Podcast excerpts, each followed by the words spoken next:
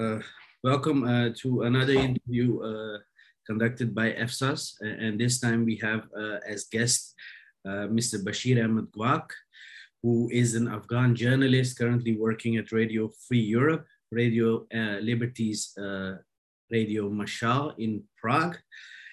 And he has covered the Taliban Islamic State of, of Khorasan, the TTP, Tehrik-e-Taliban Pakistan, um, he's an uh, he's an expert on, on on the relationships between these uh, these groups and the extremist internet uh, strategies.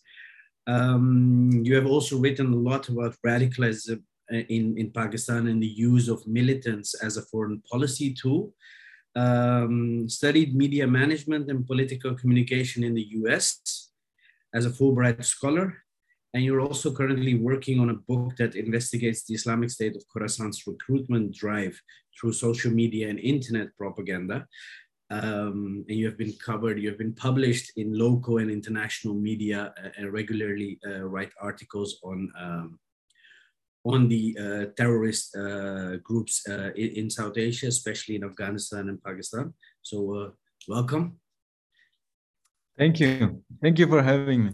Thank you. Uh, and and before we before we start, just because this, you know, I've told you about it. It's a bit of a free flowing format. Um, but just to to know a little bit about yourself, how does an Afghan specialist end up in Prague working for Radio Free Europe? What, what what's your story? uh, uh, I I was born in Nangarhar, Afghanistan. Uh, uh, very much on the Durand line in Goshtad district, where Mohmand tribe of Pashtuns live there. And I am Mohmand uh, by tribe, by ethnicity. And then we moved to uh, Pakistan because of the Russian Soviet invasion of Afghanistan. We migrated to Pakistan. Uh, my cousins and uncles were living in Pakistan because on Durand line, it's like both sides there are families uh, who uh, are separated because of this line. And some have ended up on afghanistan side and some have ended up on pakistan side. So the same thing happened to us. So it wasn't strange for us to be there. Uh, so I got educated there, and I uh, uh, my my school education was there and then I, I came back uh, to study at Nangarhar University, and then uh, I also started working in uh, Kabul in 2001. Uh, when the Taliban government was toppled by the NATO forces, uh, NATO-led forces, uh, and Afghan allies so I, I, started working there for different uh, um, journalist organization. And then in 2007 i got fulbright scholarship from the us state department. And I, we moved to america. I studied at bu boston university. I did uh, a couple of semesters at harvard.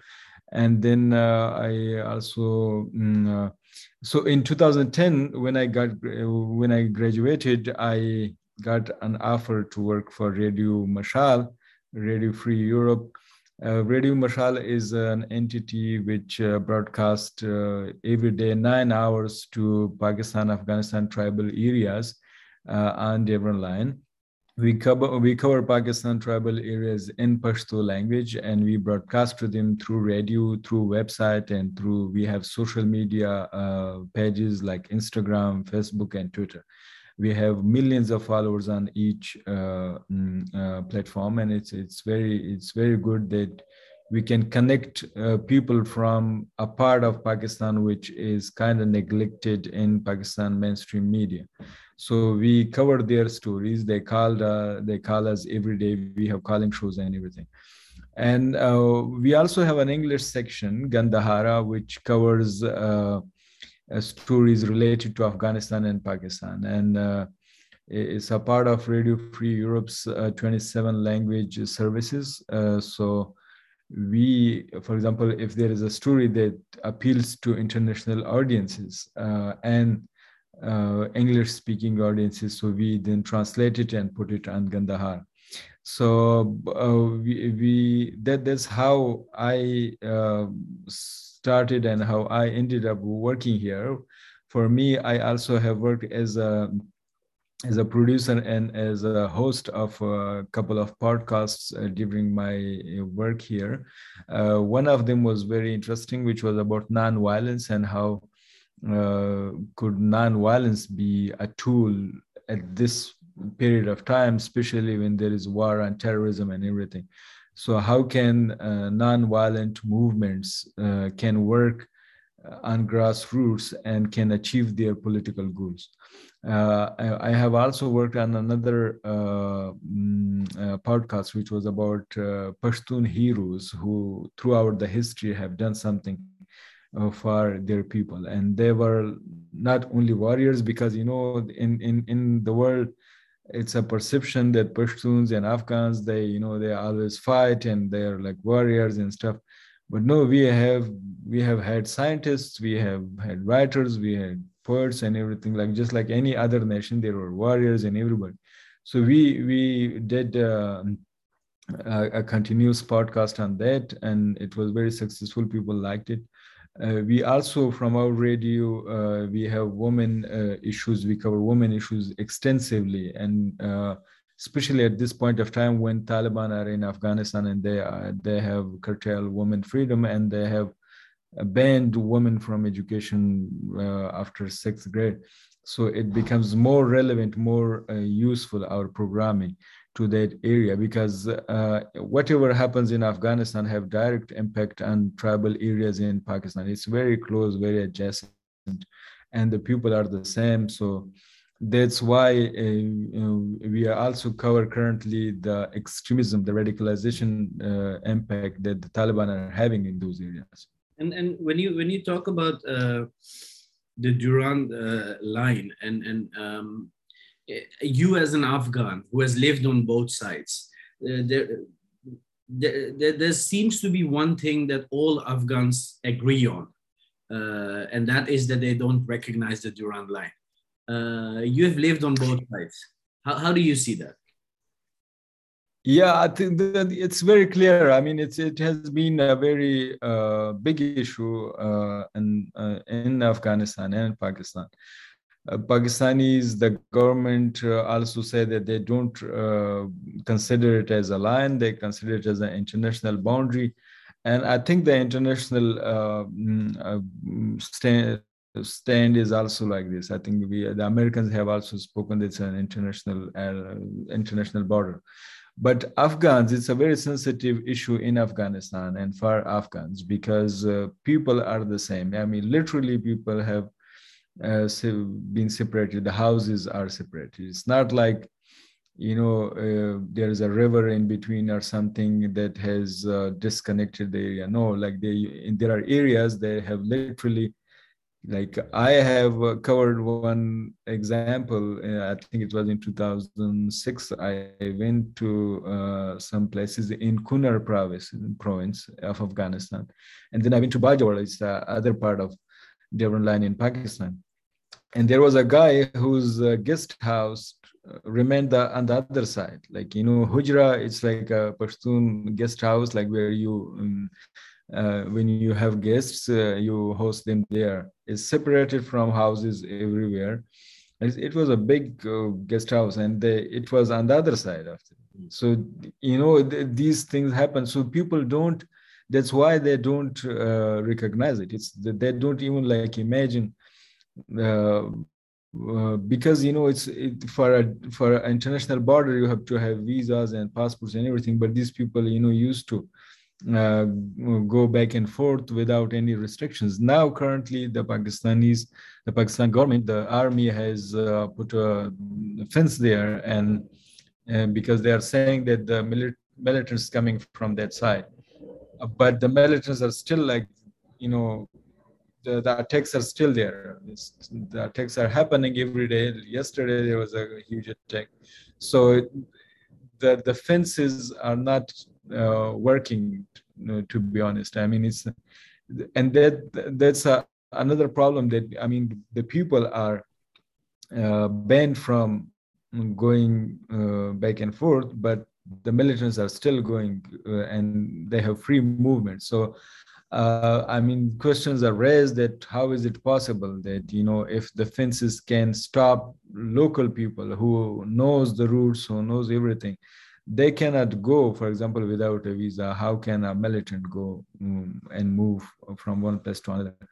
So the, the, to, to answer your question about the Durand line, uh, people don't. I mean, the the local people they they don't recognize it. And to be honest, there is you know a huge uh, economic impact of this because you know the people who are who live on the Durand line their only source of money is the small uh, trade. You know, they, they take one thing from uh, Afghanistan and they bring it to tribal areas in Pakistan and tribal areas they they take something to Afghanistan. So it's it's also has uh, it's not like an emotional, or political, or ethnical issue. It's also an uh, economical issue. It reminds me a little bit of uh, the LOC between India and Pakistan, which also cuts through villages and villages and everything. Mm-hmm. Um, but don't you find this a little bit because you've written about uh, uh, radicalism in Pakistan and the use of militants as a foreign policy? How ironic is it that today the Pakistan government is building a fence to stop militants from coming in, while that area, and it has been documented even by by army uh, officials over 40 years how they have actually nourished and supported um, um, militancy or, or terrorism in the region. So how how ironic is this now? Yes, I mean, the, the, you know, that's what the Afghan government, the previous government, the republic, have been saying. This that you know, the the it's not about the fences; it's about the policies that you make. Mm-hmm. So, uh, and that's, uh, I remember Hikmat uh, Khalil Karzai, who was a deputy foreign minister, he went to Islamabad and he said this in a press conference that uh, the, the fences will not uh, stop terrorism. The policies made here in Pindi will uh, decide what, what to do with terrorism. Uh, so, but on the other hand, Pakistan is saying that it been it been very effective. Ninety percent, they say that uh, uh, areas in tribal areas have been cleared out of the militants and uh, the, the, the, the insecurity and the attacks have uh, significantly uh, decreased.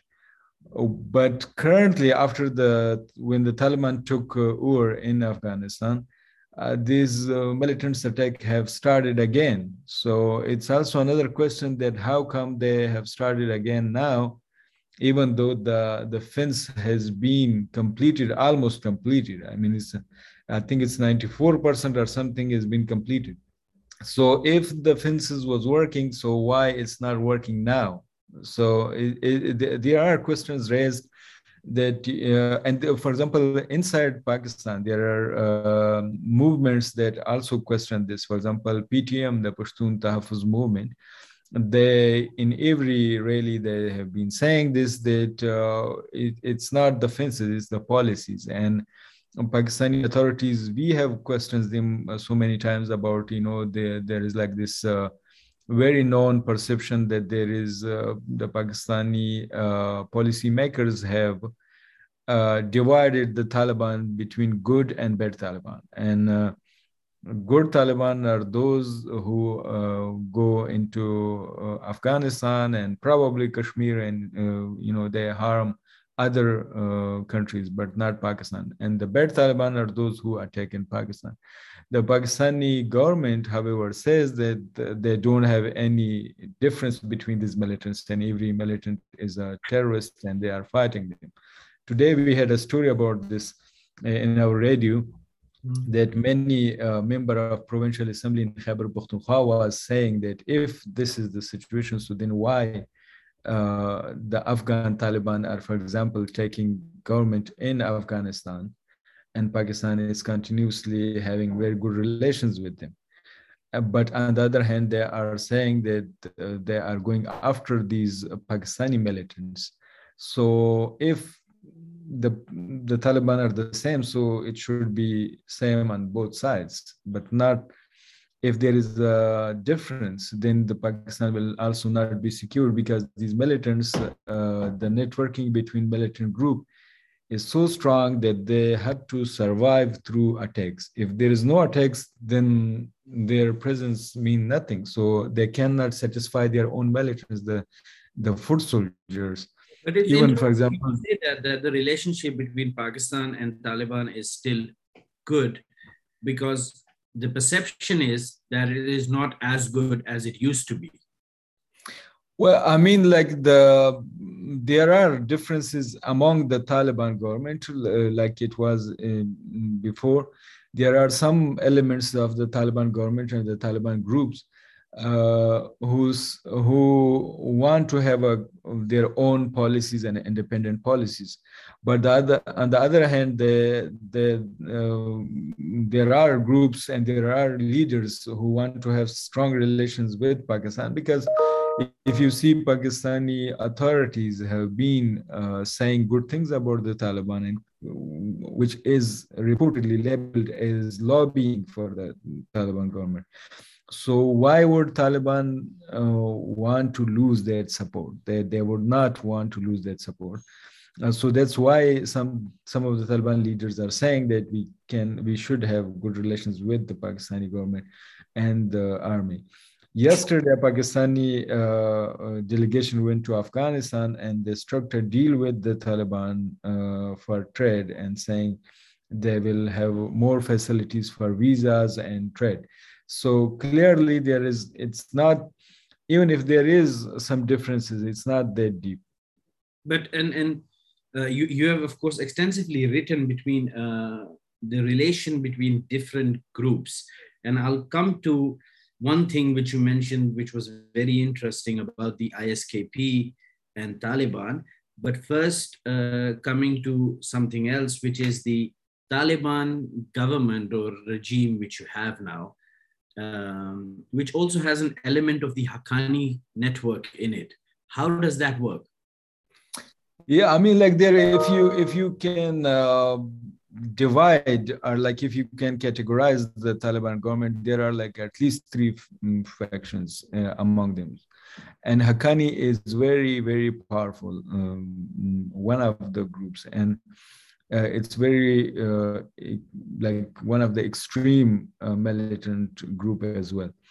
Uh, on the other hand, there are others uh, who are more politically inclined. They want to have. Uh, I have spoken to some of them, and this is we have discussed to have a government like in Iran, um, a regime like in Iran, which is very conservative, which has all those bans and everything, but still girls can go to school and women can work and stuff like that. And there are other uh, uh, militant groups, which is more from, from southern areas in Afghanistan. And they want to run uh, Afghanistan by um, uh, more like uh, uh, an ethnic uh, an ethnic basis where uh, everybody can be happy. Like you can have like different ethnic groups um, uh, a coalition type but uh, the taliban would be leading it. So there are uh, three different groups among the taliban. Haqqani of course remains the most uh, brutal and very strong among these taliban members and also if you see you know an interesting thing happened in kabul recently that the taliban were uh, celebrating uh, mourning actually the and they were remembering the late leader of them uh, mullah umar and they had like these uh, posters and billboards in kabul city and different squares. And uh, so the haqqanis went there and they also installed their uh, billboards and posters of uh, Sirajuddin Haqqani's father, Jalaluddin Haqqani, was like the founder of the Haqqani network. Uh, he is also dead. So they said, well, if you are like uh, mourning and uh, remembering Mullah Umar, why not Haqqani? Uh, although it was no connection haqqani has it wasn't his like death anniversary or something. It was death anniversary of the mullah umar so you can see you know the the differences and how deep it is. Who who who control who is the kingmaker at the end? Because we saw um, when this all happened when uh, kabul fell we saw the um, i think it was the previous uh, the director general of the inter-service intelligence uh, at the Serena Hotel in, in Kabul, sipping a cup of tea. Uh, according to some, that was to um, make sure that the Haqqanis would get uh, some accommodation uh, in, in the regime. And now you say they are one of the most powerful. So who controls it at the end? Is it indeed the military in Pakistan or is this factual? The, the public perception is that, you know, the Pakistani military is uh, controlling everything. So, uh, but we we don't know for sure like what's uh, who is calling the shots but whenever something happens like recently there was uh, there were reports that we couldn't confirm. We tried a lot, but we couldn't confirm that the uh, Pakistani military, the, there's a brigadier, Brigadier Burki, he is very involved uh, mm, in uh, relations with the Taliban. And the, the man you are talking about is the Lieutenant General Faiz Hamid, who was the ISI chief, and now he is the head of the, the commander of uh, Peshawar Corps and he, he was recently in Kandahar uh, on a, a, secret visit. And we tried to confirm with the officials, but of course nobody is going to talk about this.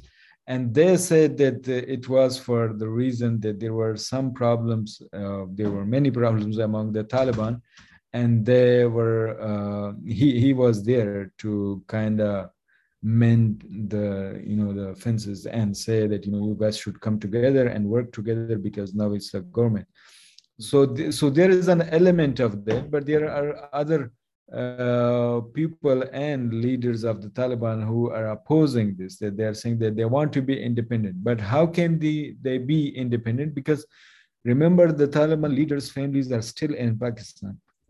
And uh, this is one of the reasons uh, we also had reports that the Taliban wanted to bring their families back to Afghanistan, but they couldn't. Uh, they were not either they were not allowed or they they they they couldn't do it. But I don't know how why they couldn't do it, but they they couldn't. If they could bring their families back to Afghanistan, they would have at least uh, some kind of reliance uh, on their own people and not like uh, others on the other side of the Durand line. But but um, but you will still have the Haqqanis. Uh, you still have the Haqqani because you know Haqqani is a, it's a very interesting uh, mm, relationship uh, of the Haqqanis in Pakistan. They have ethnic relationships as well because you know they are from the same tribe as the TTP people. Mm. So uh, most of them, and uh, they have very strong ethnic bonds. And in, Afghanistan and Pakistan, in Pashtun areas, when the ethnic groups uh, they they decide something, for example, they say, "I will be with you mm-hmm. until death." they, they will be there with you they, it's it's unwritten rules and you you cannot go back from this so they they're also using that ethnic and the tribal rules that they have and also the islamic uh, portion of it. Because you know uh, the Taliban are an Islamic ex, ex, extremist group, so they are also using this as a religion group. Uh, but with the with the military, uh, you know the Haqqanis, uh, one of the Haqqanis, I think it was Nasiruddin, Nasiruddin, if I'm not wrong, uh, the Sirajuddin Haqqani's brother was killed in Islamabad a few years back. And it was quite shocking for people because, you know, people thought they have very good relations with the Pakistan military. So who could kill, you know, one of the Haqqanis, a strong man in Pakistan and broad daylight uh, in Islamabad. And there were reports that maybe CIA and NDS have done it, uh, but it could not have been done without the support of somebody inside the Pakistani military. So, uh, also, you know, there there are there were reports that sometimes when the Haqqanis were in Waziristan, uh, uh, they, they would be attacked It wasn't like they, they were not uh, attacking them, but they were never harmed. So, I mean, you know what I'm saying, you know, they would be attacked, but nobody would get harmed. So there was clearly some communication prior to the operations. So it, it's quite interesting relationship between these people. Yeah, because this is very interesting because now we'll come to the other uh, group which is very closely connected with this which is the ttp so you have the haqqanis who are in the taliban regime not always have great relationships with the taliban have very good relationships with the pakistani military so haqqanis are one of the good talibans the, the good terrorist and then the haqqanis have ethnic and strategic very good relationships with the TTP, which are the bad terrorists for the Pakistani military. So, how does it work? It's, it's very interesting, and it's uh, uh, you know the, the, currently Pakistan is trying to uh, have a deal with the TTP, and they have uh, um, uh, ceasefire uh, with the TTP militants. They this they talked to them uh, so many times. Recently, you know, the the person that you've been mentioning, Lieutenant General Faiz Hamid, was in Kabul and reportedly he met the TTP chief. Uh, what they are trying to do uh, when we talk to analysts and uh, different politicians, what they are trying to do is to have a patch up between these militants across the board. So they don't so it, even if there is militancy it has to be controlled militancy. So if there is no talks and ttp is also fighting and having clashes the isis is there the al-qaeda is there and the afghan taliban and uh, among the afghan taliban there are different groups. So it will be a chaos. So nobody would be able to control it. So it's not in, in interest of uh, pakistan or uh, any other country. So they want to have for example if the ttp agrees to have the ceasefire and they don't attack they don't continue to uh, support other groups then at least one of the headaches is gone for the pakistani military they can focus on Afghanistan and bringing these uh, different factions of Taliban together to have a, a different rule in Afghanistan. But uh, mm, uh, if it's not there, then they have to fight them because people would be asking them that the TTP is attacking us and you are doing nothing. So they had to go and fight them. So then they will be fighting the TTP, and the TTP has the support of Haqqanis and uh, this could get complicated because reportedly Haqqanis have good relations with the militants, military, the Pakistani military. So if they they won't be harming their own people if the relationship exists. So that's why uh, uh, the Pakistani army is trying to reach a deal with the TTP. So they don't get to the point that they have to go and attack uh, the TTP, which are bad Taliban, but they have relationship with good Taliban. So at the end, the good Taliban will be harmed as well because of the bad Taliban. That is uh, not the interest of this strategic depth policy. Exactly, and also because you know the Haqqanis, what they uh, bringing, uh, you know, coming back to your uh, question, the Haqqanis have they know, you know, there is uh, a belief among many Taliban leaders that I have spoken to that this won't last long. The Taliban government will not last for long. Mm-hmm. And that's why, you know, the Haqqanis, they will not give up the sanctuaries and the safe havens in, in tribal areas. And how can they get to those tribal, uh, these uh, sanctuaries and safe havens? They can only get there with the support of TTP because they are locals. They are from there.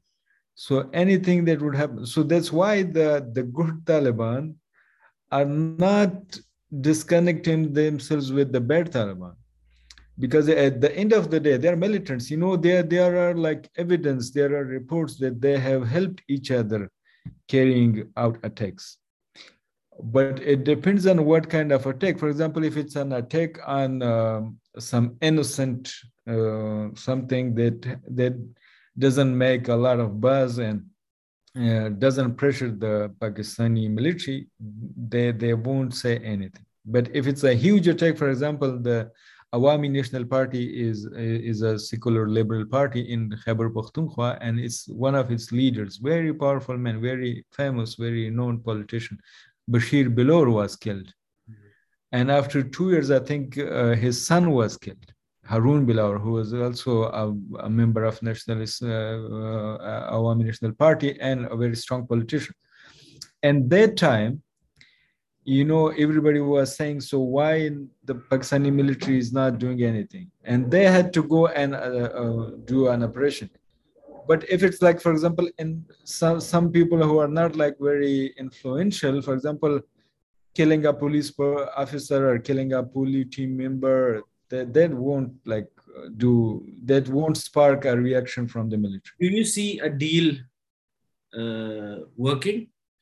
Do you see a deal between the TTP and the military of Pakistan working in, in this? That, that's that's also very good and interesting question because uh, the, many in uh, the TTP they are not in favor of the deal. They say we are doing jihad and it has to be jihad according to them. They they're saying that uh, they're not there for political gains and political deals either get out of uh, the FATA, the tribal areas, leave it to us like it was uh, in Swat, and uh, are uh, we are fighting.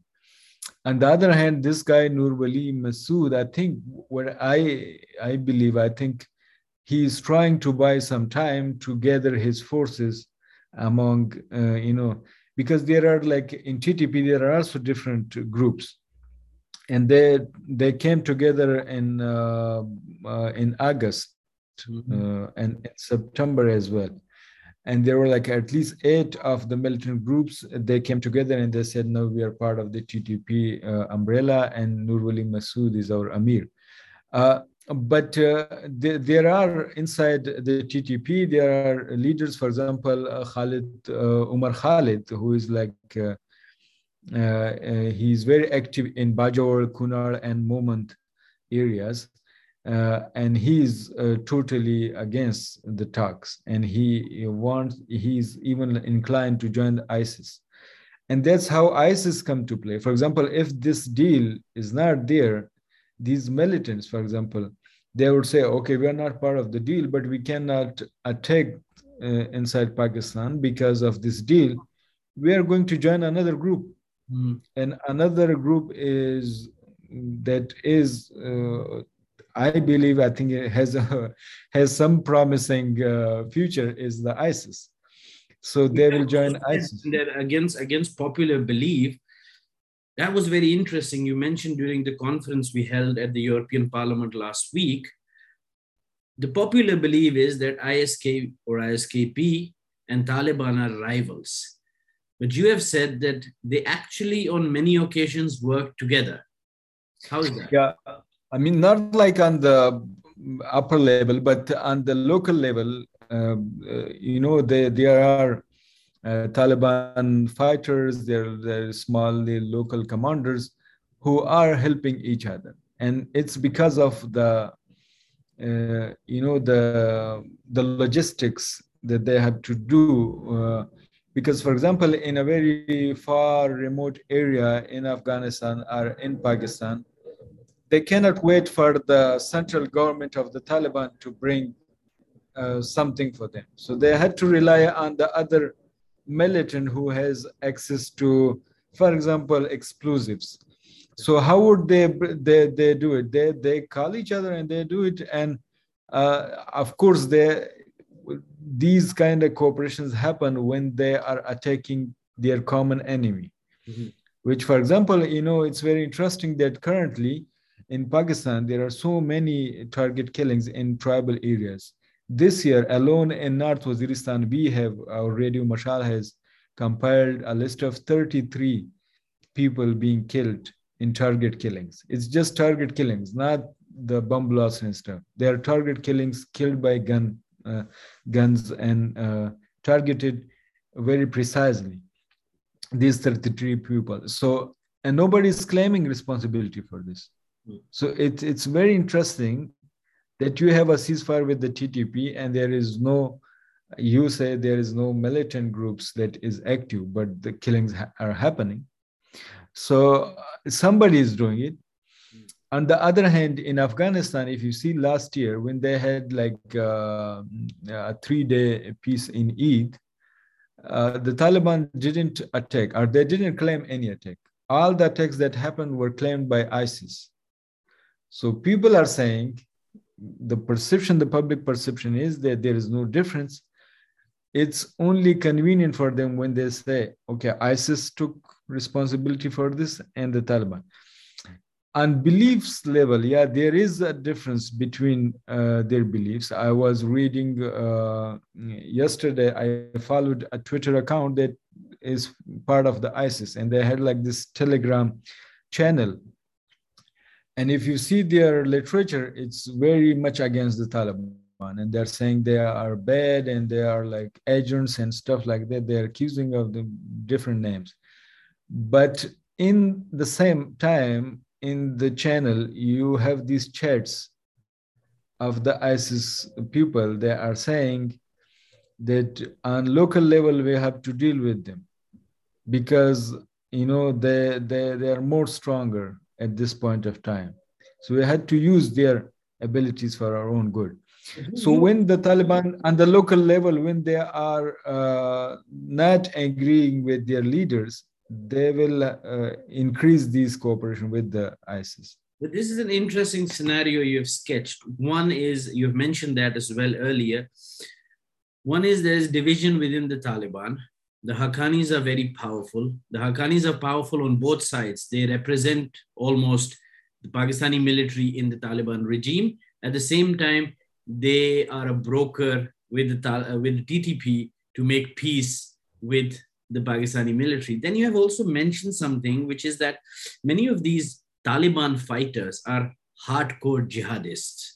And they did not go on this path to become a traffic police officer in a new Taliban regime.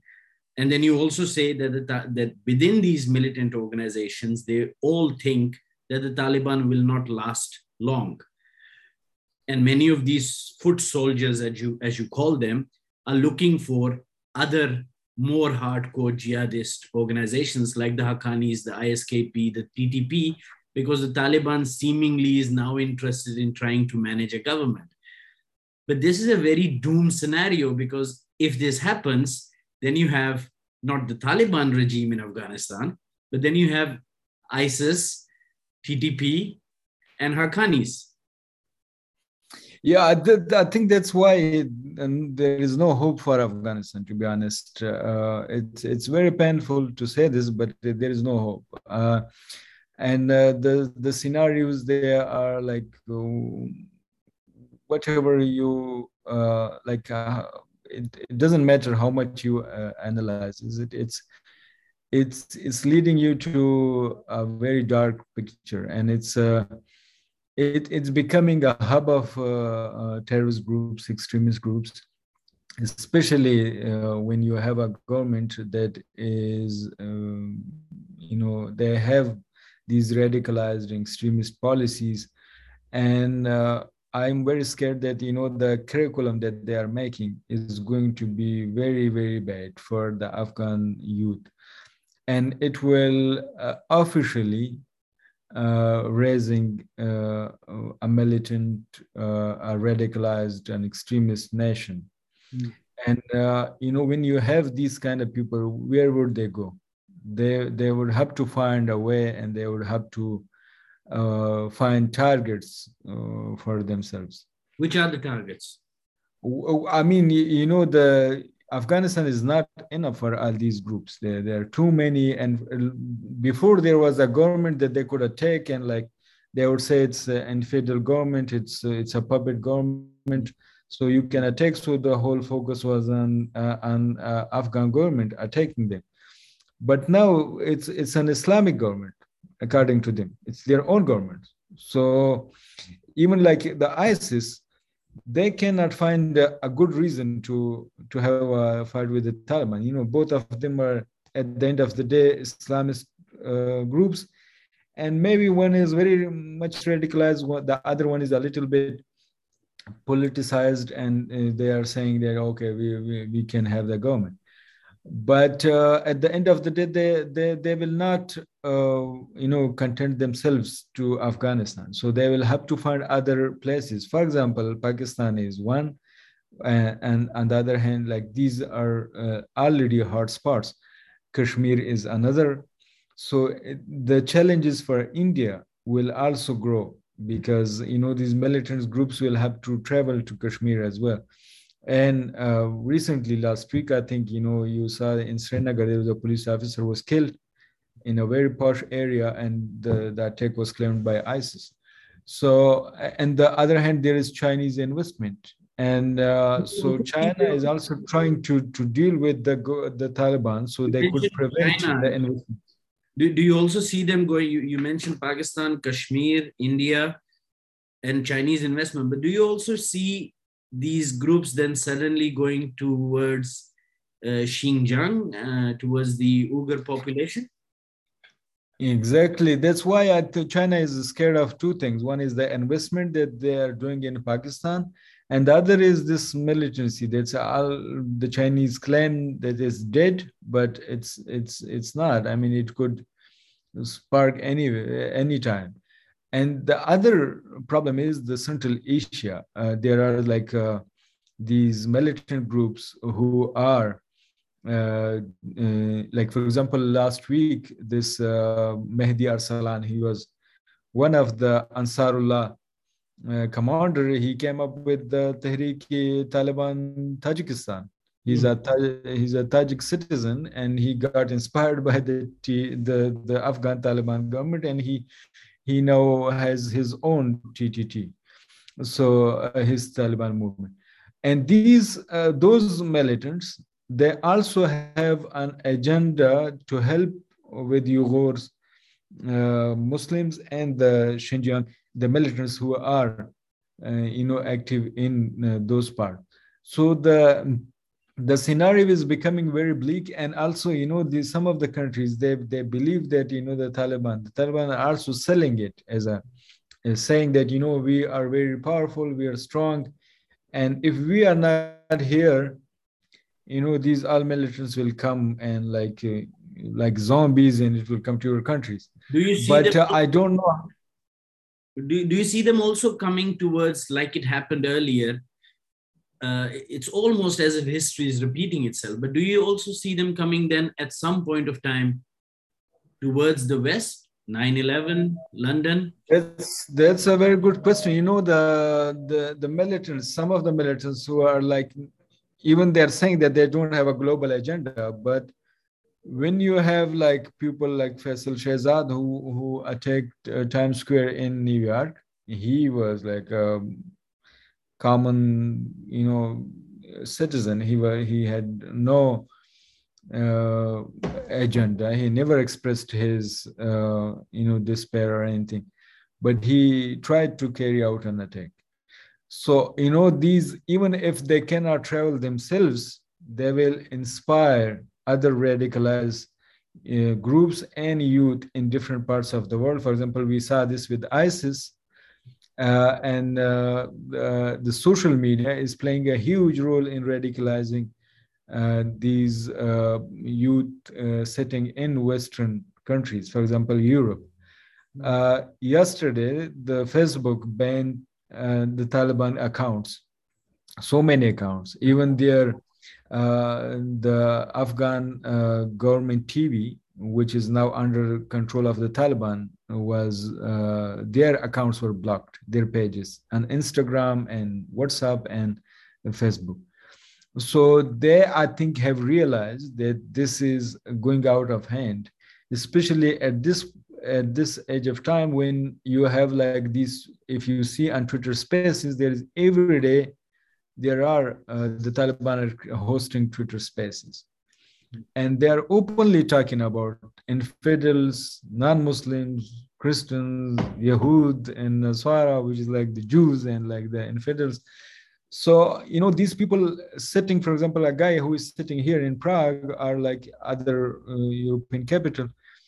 Uh, if he's radicalized or if he he has the uh, tendency, he will find a way mm-hmm. and he will do something. And uh, it's it's it could be uh, not like a huge uh, group of people doing it, but individuals are enough here. I mean, they they have done. We have seen it in, in different uh, different times that they, they have damaged this society so much. But you you let's go with this doom scenario because we are I, I, know you have not so much time but it's so interesting that i think we, we could I, I would like to speak another one hour. But if you go into this doom scenario because it seems a little bit like you know what happened when the soviets were, were in afghanistan. So um, you go into this doom scenario and you have all these militant groups. And then of course in the 80s and in the 90s they were supported by a militant group cannot survive for long as long if it's not supported by a country. Uh, it needs weapons it needs money. So in the 80s you had the in the 70s you had the the americans supporting uh, various groups in afghanistan. Then in 80s 90s it was the pakistanis who adopted them and they supported them. And then they diverted them towards uh, towards india and kashmir now, if you have this doom scenario, do you see that happening again? Because Pakistan, at the end of the day, is an Islamic state. Uh, it doesn't want trouble in its own country. Uh, and these militant needs money and, and, and, and weapons. So do you see that happening again and then being diverted towards the more infidel countries um, uh, eastwards? I, I mean, like it's it's it's it's going to be uh, for you know for these militant groups they have to find some support from somewhere, and uh, for the Pakistan, if we think about it like uh, uh, realistically, they also even if they don't want to, the the the military has to have some kind of grip on these um, militants because if they don't then it will be a headache for them. Yeah. uh, so they they they have to uh, kind of have good relations with them and they have they had to uh, like in previous years we have seen like as you mentioned the, the mujahideen of the time and after the 90s you know the taliban. So they, they, there has to be somebody who is going to uh, take kind of lordship of these people. Uh, it would be, you know. Uh, that going to be, according to you? It would be uh, in this region, you know, no other country is, uh, uh, you know, interested in, uh, you know, kind of having good relations, even good relations with the militants, other than the Pakistani military and the Pakistani generals have said themselves, uh, it's it's a very open secret. It's like they have, uh, for example, General Musharraf had an interview uh, a couple of years back, and he said, you know, Haqqanis are their heroes. So, uh, the, so you know, these kind of uh, things. If the, if this is the mindset, then they they will take care of. Osama bin Laden was called a martyr. Osama bin Laden was also called martyr by, you know, the former prime minister of Pakistan. Uh, and so it's it's and he he was killed just you know a few miles from uh, the, uh, the the military camps. So it's it's it it's but it would you know it it remains to be seen to see how would they be used in like in future. One you know target is india which is like the obvious target. You know you you go there and there is already seeds of militancy there and uh, they have a cause as well. They say you know we want independence in kashmir and everything. But on the other hand so where will they go? So it's china pakistan has a very good relationship with china. They don't want to ruin the investment that the chinese have. So what would happen? I, I think what i see is that maybe there would be different attacks on embassies. I mean I'm not saying it has to be the same way, but this is the you know the fear that, for example, in Kenya we saw you know Al Qaeda was attacking. So I think those things, as you said before, the history is repeating itself. So these kind of things will come up. For example, Al Qaeda or ISIS cannot reach to Washington. Mm-hmm. So what would they do? You know, if they want to harm an American uh, government or American, uh, you know, uh, one of their organizations, they will have to go for these soft targets. You know, even the the citizens would be very careful traveling in those part of and the if world. they are smart, they'll not do it in Islamabad, but do it in They- Delhi. or- They would do it in places that could be uh, like not blamed on certain people. So you know they they could. But you know, I think we can talk in words and tongues, but you know the whole world knows what is going on and who is supporting who. Uh, but at the end of the day, is the question is that is it fruitful? Is it uh, to have like a uh, you know, in Pakistan, just uh, last week in Parliament, there was like a huge debate about this. You know, one of the guy from Jamaat Islami, which is a religious political party, and they have been supporting the Taliban, Senator Mushtaq Ahmad Khan, and he said that this policy of supporting the militant groups is no longer helping Pakistan. It's uh, it's it's it's bad for Pakistan and for the region. It's he said as a politician when he goes abroad, he cannot defend it.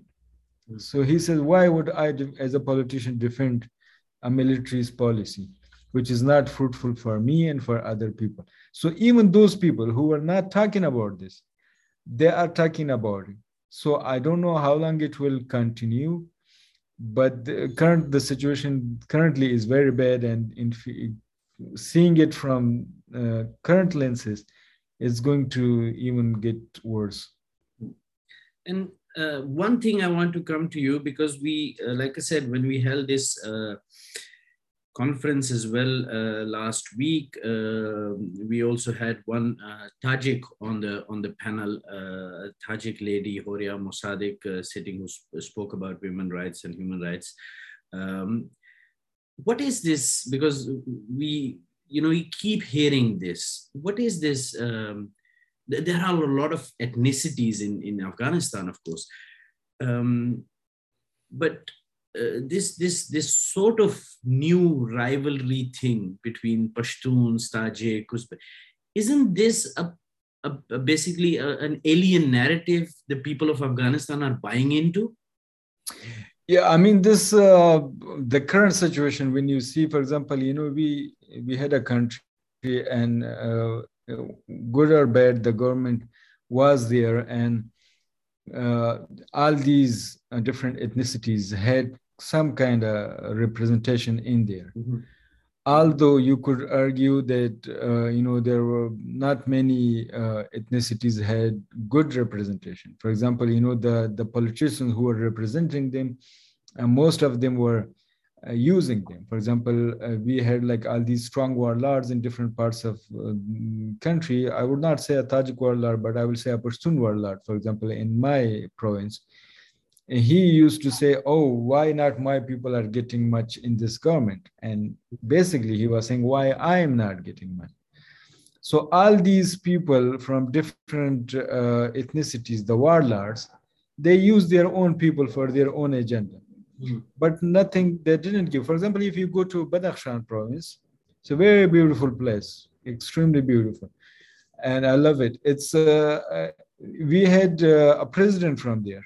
Burhanuddin Rabbani was from Badakhshan, and uh, he was the head of Jamaati Islami, uh, Jamaat Islami, the Jamaat Islam. one of the, one of the jihadi groups uh, that fought Russians.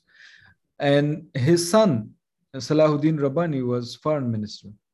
But Badakhshan is very, very backward. They didn't do anything for the, their own province. The roads are bad, and there are no facilities, you know, health situation is bad. So they were claiming representation of their own group, but did they do something for them? so when you come to uh, you know the public you know different uh, groups can ask and can have different opinions and complaints which are all legitimate. For example currently the tajiks and hazara are saying taliban are pashtuns and they're in the government which is true. I as a pashtun i i have no difference between uh, for example, uh, an Uzb- uh, the the Taliban Tajik uh, army chief, Fasihuddin, who is a Tajik, but he's uh, the army chief, current army chief of Afghanistan in the Taliban government. He's from Badakhshan. There is no difference between him and there is no difference between Sirajuddin Haqqani, who's a Pashtun. They are the same, you know, the two, two sides of the same coin. But what, what this, it's, uh, it, it, it, the debate should be there. The arguments should be there. But at the end of the day, you have to come up with a solution and say, what do you want? Like, do, do you want to have, uh, as you said, you know, this alienation the current situation is the, that the, uh, everybody agrees that the Taliban are bad for Afghanistan. Mm-hmm. So why not people can come up from different groups, different ethnicities, and focus on this common ground? And for example, yesterday there was a Twitter space, and one guy said, uh, for example, if we uh, struggle and we try to topple the Taliban government, uh, he says, uh, and if there is no Taliban government, and then we can come up with a government, and then we can decide what you get and what I get. So the first, what is the priority? The priority is this that you are Pashtun and I'm Tajik, or no? It's the, the priority is that first we need to have a house.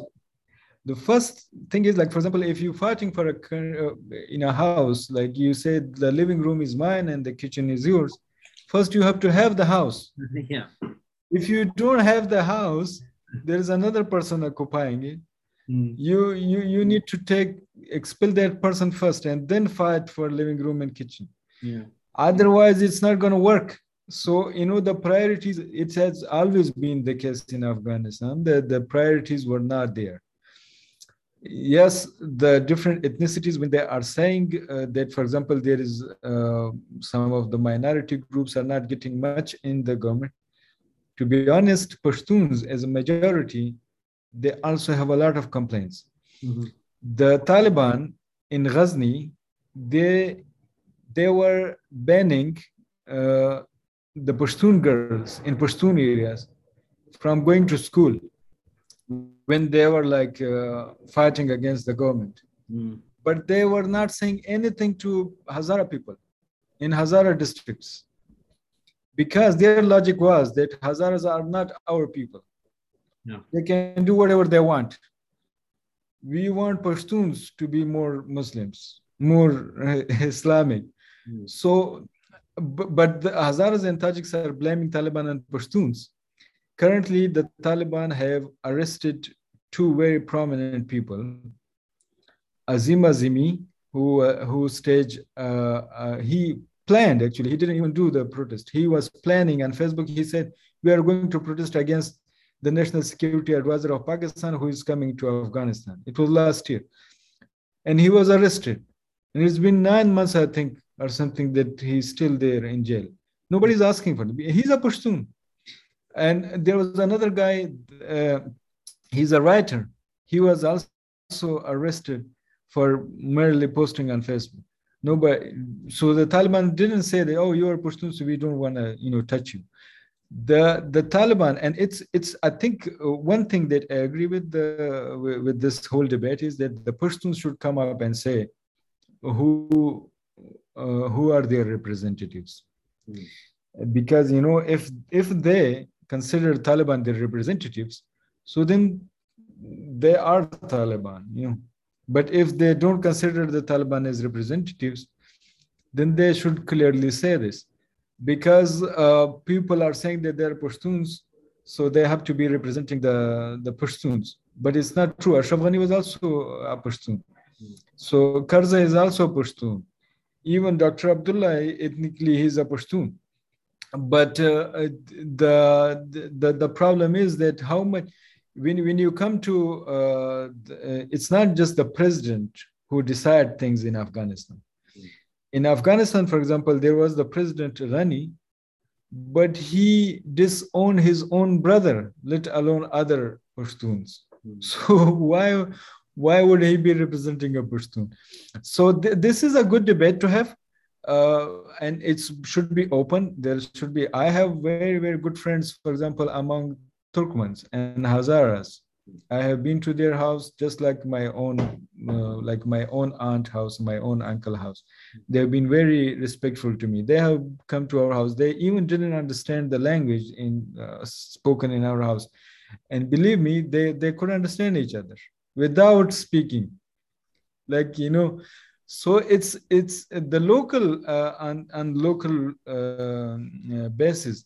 There's not as much as uh, differences as the elite uh, polit- political enthusiasts are trying to portray but it's a good debate to have. It's, you say the debate is good but two things. One it is not as if pashtuns have not been victims of violence pashtuns if you see you know on the number side yes just uh, take it like most of the attacks happen in Pashtun areas. Yeah.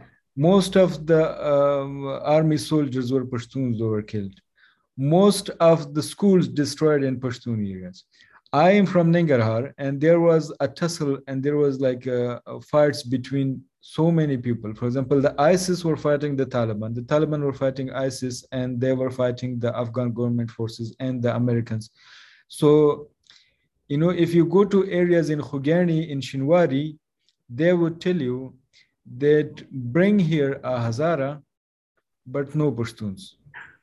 Because they, these militant groups were Pashtuns, they were fighting and they're killing these people. They were local Pashtuns.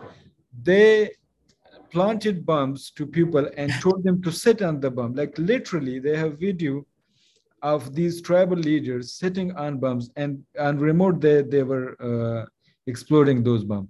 So see, uh, why would somebody from Shinwari, a very, very, very narrow-minded, and uh, narrow-minded in a good sense, like you know, they, they are like deep-rooted Pashtuns mm-hmm. who who care for their values and everything. They would tell you that we don't want these uh, Pashtun militants. Yeah, they would want a Pashtun uh, technocrat. They would want a Pashtun uh, PhD. They would want a Pashtun educated person, but not a Talib not an ISIS. They would prefer a Hazara, a, a, a, a 12th grade, a school graduate Hazara or uh, Sirajuddin Haqqani. I bet you they would do. But uh, and that's that's the problem that you know people don't travel in Afghanistan. They don't sit. They don't talk to each other. They don't have debates, and it's always been a taboo topic to to talk about you can talk about different things and uh, at the end of the day you don't have to agree uh, with each other but at least you have spoken mm-hmm. and you know what's uh, the position of the other person and that's what happening here in for example in european countries. There are so many countries that they have different opinions. For example the current russian war in ukraine. But they, they, they agree on one thing that they, there will be disagreements. No that is interesting that the debate is good but at the same time, like you said, it's not as if Pashtuns are excluded from the violence. And uh, second thing is, uh, you know, these these these these ethnic uh, differences, and even if you go further, you have then regional differences. You have religious differences. You know, uh, most of the people are Muslim. You have seventy-two streams in in Islam as well. Um, so at some point of time, you need to work together as Afghans uh, instead of uh, instead of getting break, broken up in these in these small groups. So um, you've you've you've you've you know that that's a positive note. For the rest, it has been a very you know alarming uh, analysis from your side that we are looking towards uh, a lot of trouble in the region. And um, just to end with my last question, if uh, if I may, is that you talked in the beginning about nonviolence being the solution to this. How do you envision that? Currently, uh, in Afghanistan, there is not much uh, activity going on because you know the Taliban are very brutal against the um, uh, protesters, especially women. Uh, but in Pakistan side of the Durand line, there is uh, we have a, movement uh, PTM, Pashtun Tahafuz movement, uh, our Pashtun protection movement in English. It's a, it's a very grassrooted. It's uh, the leader Manzoor Pashteen. He is a very ordinary guy. If you talk to him, you will you will think he is like a, a very clever, very smart guy, but he he comes from a very humble background, and uh, we've been interviewing him when he was like uh, not the leader of PTM, and he was uh, an activist, uh, and but he knew he has seen everything. And, and, and, he has experienced all these brutalities of the militants and he has seen them the military operations in pakistan. So he knows what's going on and he's very clever. And he what what he did when he formed a ptm he said anybody from any party can be here. It's not like we are saying that we are pashtun nationalists so the religious parties cannot join us. Or the pakistani uh, central uh, parties cannot join us. And that was one of uh, uh, the reason that he was very successful. The PTM was very successful and has been successful. And we were talking in our office uh, someday you know he he was uh, arrested in uh, karachi and before getting arrested he had like a 40 second uh, facebook video mm. and he said everybody come out of the street and protest, not for me, but for this cause that we have. And uh, believe me, people in uh, Gujranwala in Punjab, in Pakistan, yeah. which is, you cannot imagine they have any connection with Pashtuns. They also, there were people who also came to streets and they also had videos on Facebook, live videos, and they were protesting there were Pashtuns, laborers, and stuff like. So you know he had this popularity, and uh, what he has achieved. You know, many people are asking that what he has done, and uh, on Twitter Space we had with him. somebody asked that why you don't take guns and you start, you know, fighting the Pakistani government and Pakistan military. And his answer was that uh, we are not here for like gaining some land. We have our own land. We, we, we are telling the people that this is our land. You should go out. If you want it you come and take it. It's i'm not living i'm not going to capture someplace but what they have done you know the non-violence uh, people say that it doesn't work but we have a history of Khudai Khidmatgar and you know Bacha Khan being friends with Gandhi and uh, so we, we have seen it but it's been very effective uh, and this nonviolent movement of PTM is also very effective because for the first time in Pakistan, people are talking about military, mm. which was, uh, you know, it was a sin to talk about what the army is doing you cannot question them. You cannot talk about them. You cannot talk about their expenditures. You cannot talk about their businesses. Nothing. The first time ptm came up with the slogan and it, the slogan was there but they popularized it and they said jo hai iske hai which means the the terrorism that we have currently is because of the our army. The, the military is backing it up.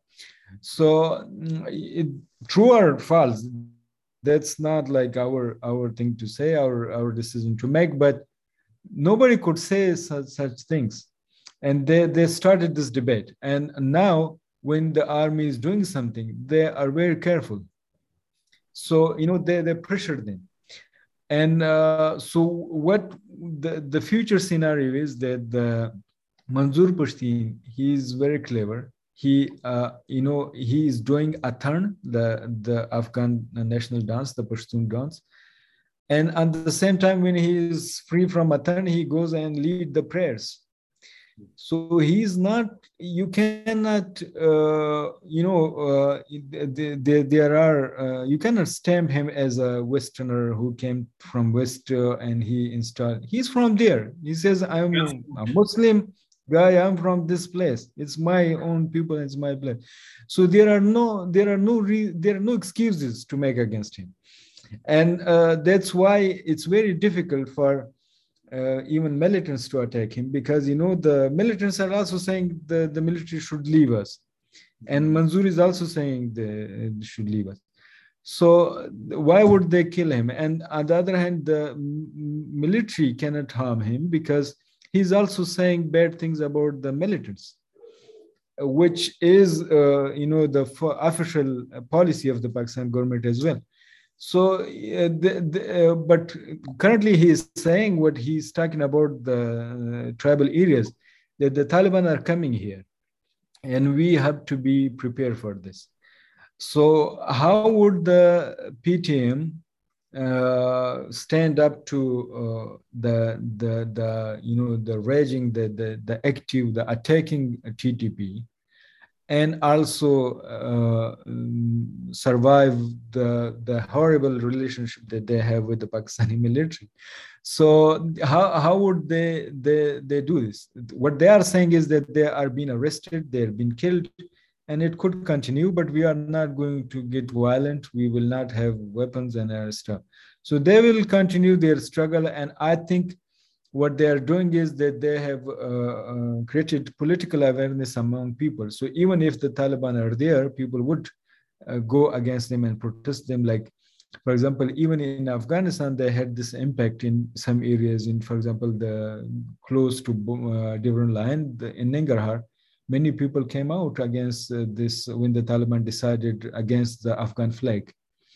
And uh, so p- people started protesting. It, it was the same pattern like the, the, the ptm is doing. So they are trying to uh, create awareness and it will continue. The problem is that how uh, how would they sustain it against brutality that would remain to see no so so you say one of the non-violent movements which is very popular which peace uh, you know which people are are who, want to invest in peace in the region could invest in these non-violent movements. Of course, there is a caveat that for now the militants and the Pakistani military are not touching them, but uh, probably when this uh, pressure will grow, uh, they both might collaborate in order to crush this non-violent movement. Uh, just my last question: Do you think it would make a good idea, just what we discussed before, for this Pashtun Tahafuz movement to maybe rename itself into uh, by including the other ethnicities as well? Yeah, we have asked this. I mean, we have asked their leaders, Manzoor Pashteen and others. And uh, what happened is like it's uh, when they started, it was uh, uh, protection movement, Masud. It's a tribe in uh, Waziristan. Uh, and Manzoor Pashteen is also Masud. Uh, at that time, they didn't have this vision of including other ethnicities, for example, from Afghanistan. But he changed Masud to Pashtun because he wanted to say that I'm the representative of all Pashtuns. Mm. He doesn't call representative to himself, but he says servant of the people.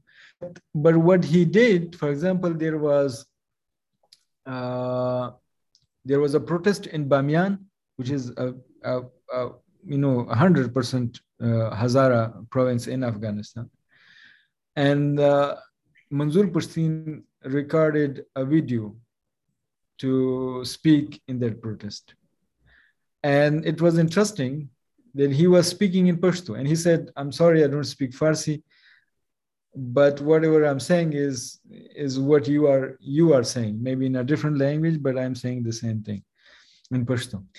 And uh, what happened because of that next time when there was a protest i remember it was against the government the ashraf ghani's government. And people had uh, these Pashtun cape, the PTM capes in Bamiyan. They were Hazaras. So what, what he's saying that maybe the name is not uh, like uh, something that could include everybody but the, the organization the movement is for everybody for example they they go to these baloch camps they go to these sindhis camps they they even talk about kashmiris uh, they they they talk about almost everybody but it, it could be a good suggestion that they could change into another uh, another name. Uh, but uh, I think it's it's it's quite famous. It's it's been a brand, so changing it to another would not have the same impact. And it has to be a lot of marketing involved to make it more popular. Although manzoor is quite popular even if it was like manzoor movement people would uh, start you know i can i can tell if there are like when manzoor came up uh, in this scenario there were so many people there was a trend on facebook that everybody's son who was born is named they named it uh, after him. So he's that quite a famous so maybe you know if he decides something but i think he also knows that uh, uh, he, he has to start from pashtun areas mm. because what he's doing is like he he started from waziristan a very small place in waziristan and then it started and grow grow grow and now it's like uh, all over in pakistan even like there were like other leaders of ptm they they established their own political parties. So even parties uh, born of PTM, and it's still there.